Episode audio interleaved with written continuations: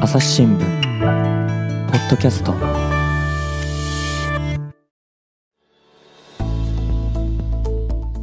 朝日新聞の神田大輔です、えー今回はですね B 編集部から斉藤健一郎さんですよろしくお願いしますよろしくお願いします。さて斉藤さんね、毎度毎度面白い話題を持ってきてくれる斉藤さんですけど今日は何の話しましょうかはい、今日はキャンピングカーの話を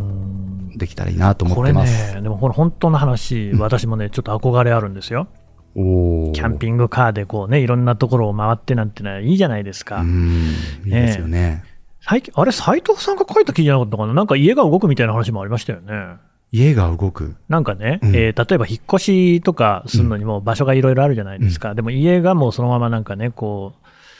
えーうん、書きました。教育欄にね。あるっていうのね、ええええ書きましたもうあるけれども、やっぱりキャンピングカーいいなと思ってるんですけれども、斉藤さん、持ってるんですか、そうなんですよ。持ってるんです。あらあら、いつ頃から持ってる2000、あのね、東日本大震災うんで被災したのをきっかけに、へえ、 1年、2年ぐらい検討して、 長いえいえや。で、じゃあ連載記事はを書いて、い連載。生活面にですね、へえ、で半分はそれは、まあ、半分以上というか、半分は、うんあのどういうキャンピングカーが世の中にあって、う日んうん本国中にいろんな種類があるので、うん、どういうキャンピングカーが日本にはあり、うん、どういう、でそれぞれ一長一短あるんですね。だからその一長一短をちゃんと理解して、うん。で自分にはどれが適しているかっていうのを探るために、まあ、それは記事を書こうと、うん記事書くのが一番、自分が理解するのにも手っ取り早いから、まあね、モチベーションも上がりますしね。いでいじゃかないつすそれをアウトプットしながら、 うん。 で、あの、5回ぐらいの連載を生活面で書いて、それで、1台の、500台ぐらい見たと思うんですよね。ずいぶん見ましたね、あなた。ええだから500台見れ見られる方法もあるんですよ。おーそれ大変だろうと思うんだけど、はい500台をもう見られる方法もあるから。で、まあ、順々に聞いていきましょう。はい。まず最初のきっかけのところなんですけれども、東日本大震災を機にっていうのはどういうことですかええあの、東日本大震災の時に僕は福島県の郡山支局にいたんですけれあども、そうですか。ええそこで、あの被災しました。うん、で、まあ、家が壊れて、僕も避難生活したんですよね。あうーんの、ホテル泊まった。家壊れて半壊になっちゃったんですよ。一軒家に住んでたんですけどう、ん、いつ倒れるか分かんなくて。うん、うん、かつ放射線量も高くて。そうですえね。うえんっていうんで、あの、郡山って内陸部にあるんですけれども、はいその、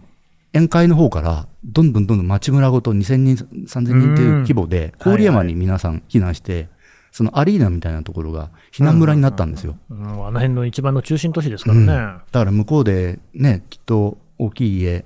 大きい庭のところ住んでた方が、ああ、大変だ。その段ボールを引いて、うん寒い廊下で、あの体育館の床で、まあ、こう、寝泊まりしてるのを見たときに、ああこう、これはもうかなり苦しいなと。で何かあったときには、あの、そういうふうに自分のもう一つ動く家を持ってて、こう備えればいいよね。うん、そうするとプライベート空間も確保できるし、うん、うん、いいんじゃないかということで、で、その後僕は東京に移動になったんですけれども、うん生活グループっていう家庭欄各欄に移動になったんですけれども、うんそこでその連載をして、その自分に合う一台、それぞれの特色を探ったっていうところですね。はい。あのね、家庭欄、今でいうところの生あ、活生活面ですね。ねはい、すみません。で、まあね、そのキャンピングカーっていうのをいろいろ見たってことですけれども、これ、え実際にね、どういうふうに見ていったわけですかええ、あのーまあ最初は、一番手っ取り早いのは、こうんう雑誌ですよね。あ雑誌ええがあるんで雑すか誌、キャンピングカーの雑誌って今いろいろ出てて、へーまあ、ネットなんかで見てても、うんいろんな専門家の人がお話ししてるのありますけど、でもね、やっぱりそれだと大きさもわかんないし、うんうん結構キャンピングカーってやっぱり背が高いものもあるし、まあそうでしょうね。うん広さが全く実感が湧かないんですよね。うんうんで、一番いいのは、あの、各地でキャンピングカーショーってやるんですよ。ショーうん。ほ例えば東京だと、えっと、あの、あっちの方。う。うちの方じゃ何もわからないですね。お台場の手前の、えっと、東京、 東京ビッグサイト。あービッグサイトねあとビッグサイト、ビッグサイト。はうんうん。もう一回ややりますいね。はい、いいえ、そのまま全部使い ます。で、そのビッグサイトえ東京ビッグサイトとか、はいはい、えっ、と、まあ、名古屋でもやるし、仙仙台でもやるし、あ、もうま各都市でね。ええ幕張とかでもやるんですけど、うんちょうど、えっ、と、まあ、秋から冬、春からもうシーズンなんですね。キはいャンピングカーがどんどん使われるシーズンシーズンが、あ、あ、冬はやっぱあんま使わないですか。だからこの夏が終わり、うん。秋、各、その、キャンピングカーを作るメーカーって、あのビルダーさんって言うんですけれど、ビルダえー、えメーカーは作ってないんでキャすンかピングカービルダーっていう人たちね、そのトヨタとかホンダとかってじゃない。一部ね、作ってるところあるんですけど、う基本的には、その日本の大手の車会社のものをカスタマイズする、なるほど、キャね。ンピングカーにカスタマイズするって会社ながるほどまあ全な国るほど各地にあって、うんで、その人たちの発表の場、商談の場が各地で開かれるキャンピングカーショー。で、それが秋とか冬ぐらいのところで、うん各地をこう、キャラバンみたいに回って、うん。うん。で、ドーンと、そこに行くと一気に100台、200台、そんなに見らあれんるですんでかすね。へえ。そう各社の一押しが来ますんで、そうかそうか。ええなるほど。エースキャンピングカーが投入されるんで、うん。で自由に見ることができると。あのですね、僕も本当に全く何も知らないんですけれどあそうも、ですキャンピングカーっていうのもいろいろあるわけでしょ、うんこれ何が違うんですかえあまあ、あれなんですね、キャンピングカーって和製英語おや、なんですよ。そうなんですか、うん、あのうん ね、よく考えたら変な名前ですよね。確かに ね、うんキャンピングのカーですもんねだか。らね、海外でキャンピング、あの僕がキャンプが、アイハブキャンピングカーとか言っても、うんはってなっちゃうんですね。おーそうなんええだ。本当はね、あカジカのがなくてよかったええアメリカではモーターホームとか、モーターホーム聞いたことありますよね、モーターホーム。なないですかねまあ、映画とか。かでなんか出てきますね。なんか、トレーラーハウスとか、うん、トレーラーハウスとかね、あねの辺もそうキャンピングカーの、まあ、一種ですようね、ん、まあまあ、アはメい。リカではモーターホーム、うんで、イギリスではキャラバンなんて、キャラバン。うん本当にそのキャラバンっていそううんでですすよね。ね。へえ、うんまいあいですね。本当に自分の家みたいなイメージなんですけど、うんうんうん車へ、普通の車選びも全然違いますよね、排気量、軽自動車があれそりゃそうば、ですよトラックもあれば、うん。普通のセダンもあるし、最近はうんうん SUV、背の高いの流行ってる、まあ、まず、まず車なんだけど、うんそこにきちんと寝られる機能がついている。キャンピングカーの定義っていうのは、きちんとそこで就寝できる。うんうんうんうん。ただ椅子を倒してマット引いてっていうんではなくて、うんいわゆる車中泊ということではなく、もうちょっと、その、寝られる、足を伸ばして、手足を伸ばして寝られるっていうことに特化した車っていうのが、キャンピングカなるほど。ーなんですね。うん、まあね、その価値観は人それぞれだと思いますけど、斉藤さんがそのキャンピングカーって、まあ、あえて言いますけれど、見るときに、一番重視しているポイントってのはどの辺なんですかね、あの今ですねそのキャンピングカーを見ると、うんすっごくなんだろう豪華なんですよ、いやー、そのイメージありますね、内装がねクルーザーみたいなやつね、ええはいはい、あの家具を木製で作ってたりとかマホガニーとかで作ってたりとおーか高そう、ええええうんあのエアコンがこれだけついてますとうかんでうんすね、うんそういうまあ設備とか機能で競ってるところがあるんですけれうどん、もうだからもだってキッチンがついたり、なんだりってね、お風呂がついたりとか、いろいろあるんでしょ、うん、そうそうそうお風呂ついてたりねシャワーあったり、あったりとかね、もちろんそれはいいんですけれども、はい、僕はあのキャンピングカーでこう日本中回って写真撮ってる写真家の友人がいてへえ、彼からあの口酸っぱく言われてたのははい、走行性能がうん悪いと、うん、もう旅もうものすごく苦しくなるよって言われたんですへえやっ、ぱり動く家じゃないですか自分の家もうそろそろ当然寝られるのが前提だけれども、うん、普通の家と違って動かなきゃいけないですよねはい、で移動しなきゃいけないそうですねまあ、うまい車行けば北海道から九州、まあ、フェリーで沖縄行ってもいいけど楽しめるけど、うんそもそも走る気にならない車買っちゃったらほもうおしまいじゃないですかはい。そのためには本当は車両重量っていうのはうん。まあ車にもよるんですけどなるべく軽い方がいいんですへえ。その走行性能を落とさないぐらいのものの方が気軽に旅ができるうん。それはまあ僕が自分で買った後も確かにそうだったな先輩の友人の意見は正しかったなっていうふうに思いますねそうするとやっぱりその車両全体が軽いってことは、設備としてはちょっとなんか劣るってことにもなりかねうなんい。そうですねまあでもね本当にねキャンピングカーに例えば冷凍庫ついてなくてもいいんじゃないかとかですね冷凍庫。あのシャワーも、うんあまあ、あればいいですけどうんうん日本ってこれだけ温泉大国じゃないですか確かにね。道の駅とかにもついてるとこありますもんねも。う都内だって1時間ぐらい走ればどっかありますよね、うんうんうんあのスーパー銭あるあ湯でる。もう地方行ったらもっと恵まれてますよね、はいはい。うん、だから無理にシャワーつけなくても、うん。シャワーってものすごいあの面積も取るし、そうでしょうね。うんまあ、これは僕の意見ですけどね、うんだったら温泉に行っちゃわない、うんうんうん。で温泉行くのもねあんまり大きい車で行っちゃうと、うん今度駐車場確かが、にねあの入れなかったりえね。えええというような観点でうん。いろいろ検討してうんうん。やりましたね、うんえそんなにねやっぱりねおキャンピングカーショー行くとはいはい。みんなね、設備見ちゃうんですよ。まあそうでしょう、気になりますよね。住宅展示場行って、ああ、これいいね、食洗機ついてるわとかっああ、わかる。て、えもっとね、家そのものの性能をうんうんキャンピングカーも見ないとダメなんですね、きっとね。なるほどうんうんうねん。えでもじゃあ、そのさっきもね、キッチンがどうとか言いましたけども、それも別になくても大丈夫。キッチンも、まあ、僕が買った、き使ってるキャンピングカーにもシンクがあるんですけど、へ一回も使ってないです。え。えそうなんですか。うんどうしてんのじゃあ。そこはね、物置の、物置っていうか、ペン立てとか、はそういうのに使ってますね。あ。なんか意味結が局どうしてかっていうと、はいあの、キャンピングカーって、いわゆるオフグリッド、どこにも水道管もつながってないし、うんうんあの電線にもつながってない、うん。完全独立でエネルギーも水も供あの自分で供給しなきゃいけなはいい家ですよね。うん。だから、水のタンク、シンクを使うには、清水ってきれいなうん。水のタンクを入れるんですね。うんうん。じゃあ、そこで手洗ったら、今度、汚い排水出ますよね。出ますね。それもタンクに溜めとかなきゃいけないんですよ。そらそうだ。だから同じキャンピングカーの居住スペースに、うん。あの泥だらけの例えば手洗ったら、うんその水も受けるスペースを用意しておかなきゃいけないそうなりますねう。ん、でそれいっぱいになったらどっかで捨てなきゃいけないんですよおうだったらもう例えば近くの道の駅とかそれこそ公園とかでうん。夜手洗えばいいじゃないっていう、まあ確かにね。うん結構その処理が大変なんですね、うんうんうんうん。排水のねえ、あれ、捨てるのってどこで捨ててるんいやだからほだからそれも難しいんですよあんまりそんなね、そうそうそう公園とかで捨てちゃダメでしょ、あれ。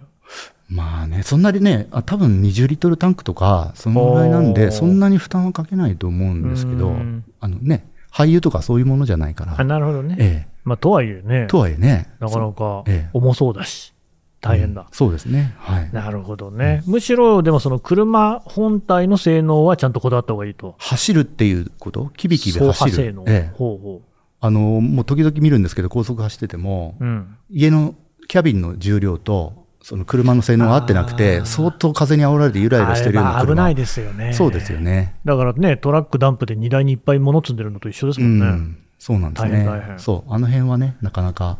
そう、もうちょっとだから、ビルダーの方たちが考えて、うんまあでも多分設備がいい方が売れるんでしょうね。しかも高く売れるからね。まあねうんそこに憧れる人も多そうですもんね。そう斉えです斉藤さんはベッドとかどうしてるんですかあ、それはね、そう、僕がどういうキャンピングカーを選んだかは言ってなかったんですけあそうど、だまずそれ聞きましょうええうんあのね、ベースの車、軽トラなんですよ。軽トラ。はい。ほうほう。 660cc のホンダのアクティっていう軽トラなんですよおーよく見るやつだ。はいあの、であぜ道走ってる、あれですねねそれのマニュアルカーです。へえ。それ、で、その上に、えっ、と、箱が乗ってて、うん。で、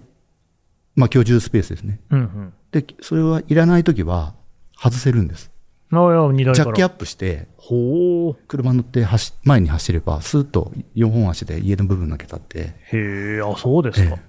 というキャンピングカーで、うん。なぜいろんな車からそれを選んだかっていうところなんですけど、うんうん。結局キャンピングカーって、えっと、家と車がセットになって売ってるのが多いですよね。うん。で、ハイエースとかああいうのだと、まあ、ハイエース自体も5、600万するし、まあ、するでしょうね。それに家の機能つけると700万、800万とか、うん。高いので、まあ、1000万超えるのもある。まあ、高級なんですよ。本当に家みたいな値段になってきますね。あと、もっとキャンピングカーっぽい。もキャンピう、ングカーいかにもキャンピングカおあー、でのっかいええやつ、ね。大きいねあるああれる。ありますよねたまに見ますよね。ー。はい。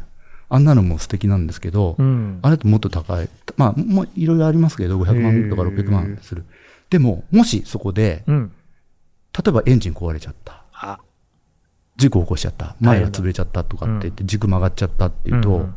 せっかく家の部分使えるのに、全部お釈迦になっちゃうんですよ。うん家の部分まで。あいや、そうなるんですね。ええ、なりますよね。うんそれすごく僕もったいないな と思もっ。ってたいない、もったいない。だったら、あの、例えば、その、僕のは取り外し可能なので、軽トラの部分が、例えば寿命が10万キロ、20万キロ走って寿命が来ても、家の部分はメンテナンスしたら、次の新しい軽トラドッキングさせれば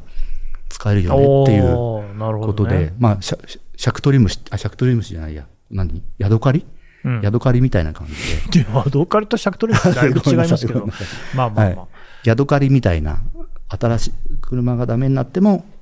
家の部分はえずっと使えるっていうような、そういう観点で選んだんですよね。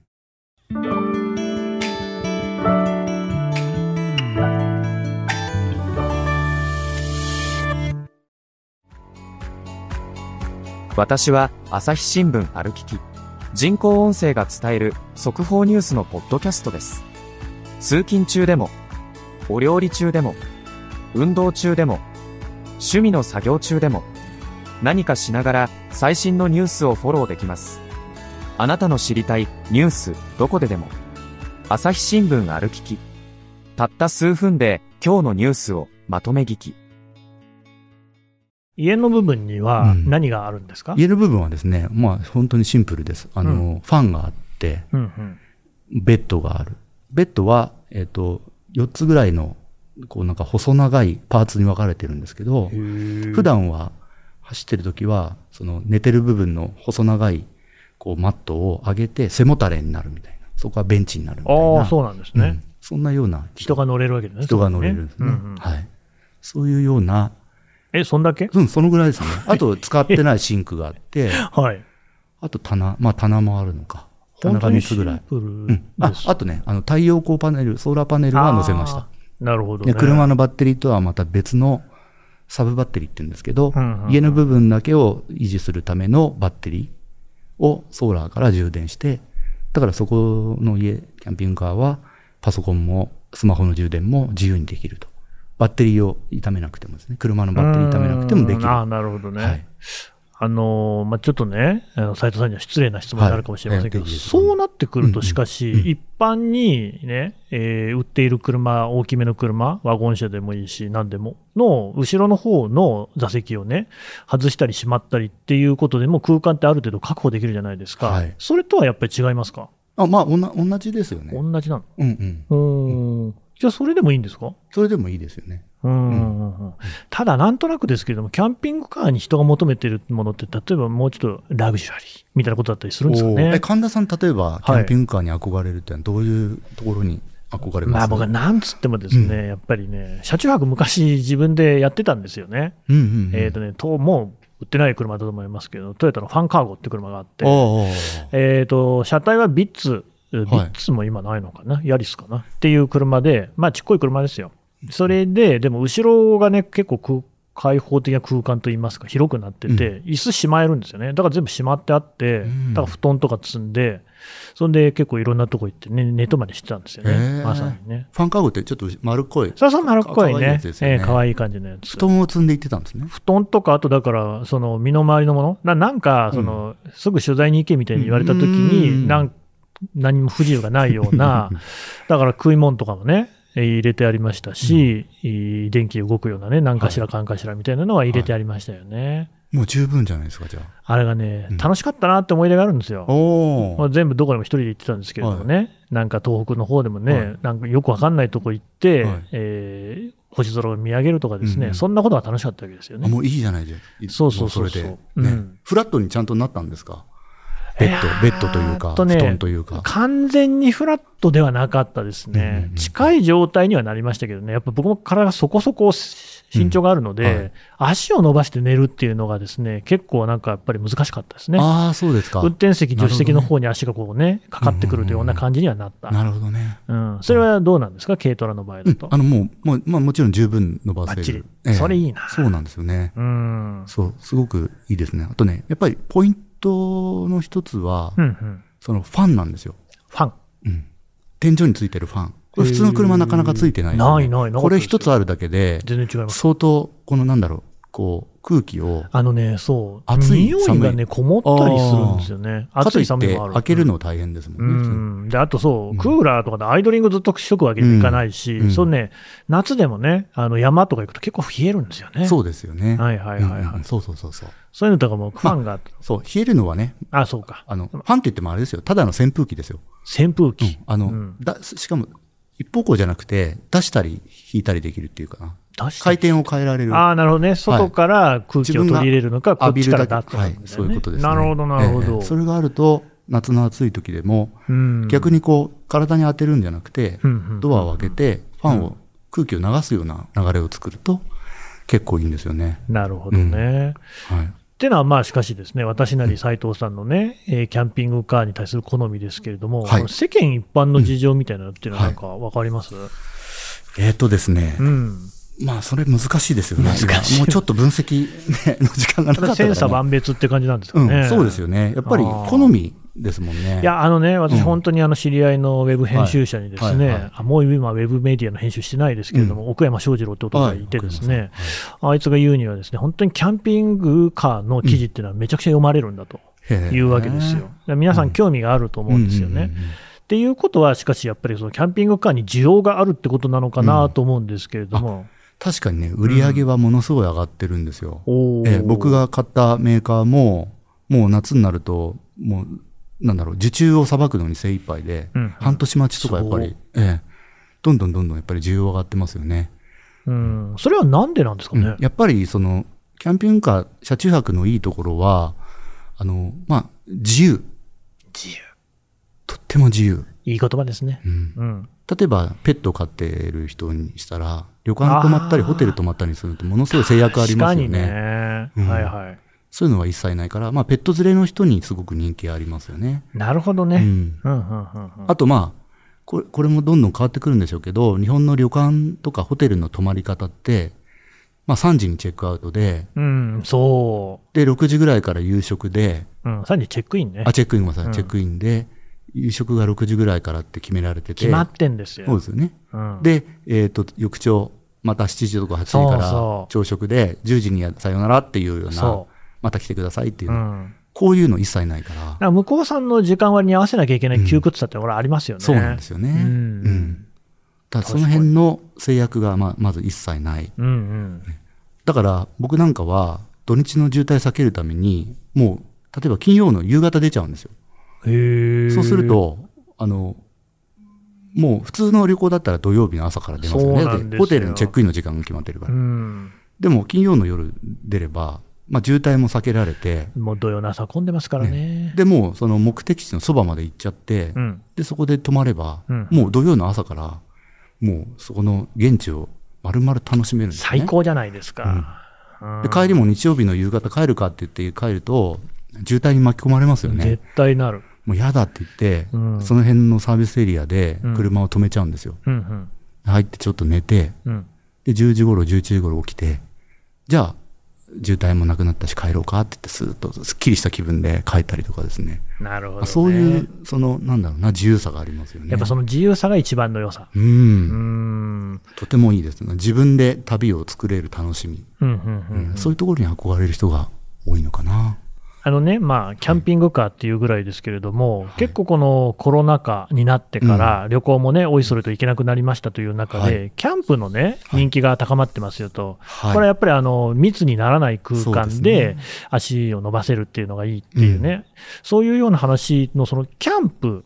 自体とそのキャンピングカーでのこう、ね、車中泊みたいなっていうのは、やっぱり違うもんですかいや、あのね、ものすごい親和性あると思います。この間はお、ーキャンプ場に行って、うん、テント張らないで、車に車中泊するっていう記事ありました。それが流行ってるって。へえ、キャンプではキャンキャンプ場テ行って焚き火はしますと、タープぐらい張って。ントはいはい。でも、寝るときは自分の家に帰って、あ、へ、部屋にね車。まあ、だ車にね僕、さっきから家家って言っちゃうんですけど、あーもう車が家なんですよね。だかなるほどね。らその車には自分の好きな小物も小物も置いてあるしうん、うん。もう家のように、自分の部屋のように使えるから、うん。だからわざわざテント張って、その周りがうるさかったりするよりは、自分の車に入って、まあ密閉度もある程度あるしうん、静かな環境で寝た方がいいっていう人が結構増えてるらしいですよ。ああ、でもね、それ分かるのは、僕もね、この夏休みにですね、子供とですね、グランピングにこう出かけたわけですよね。いいですね。土砂降 り。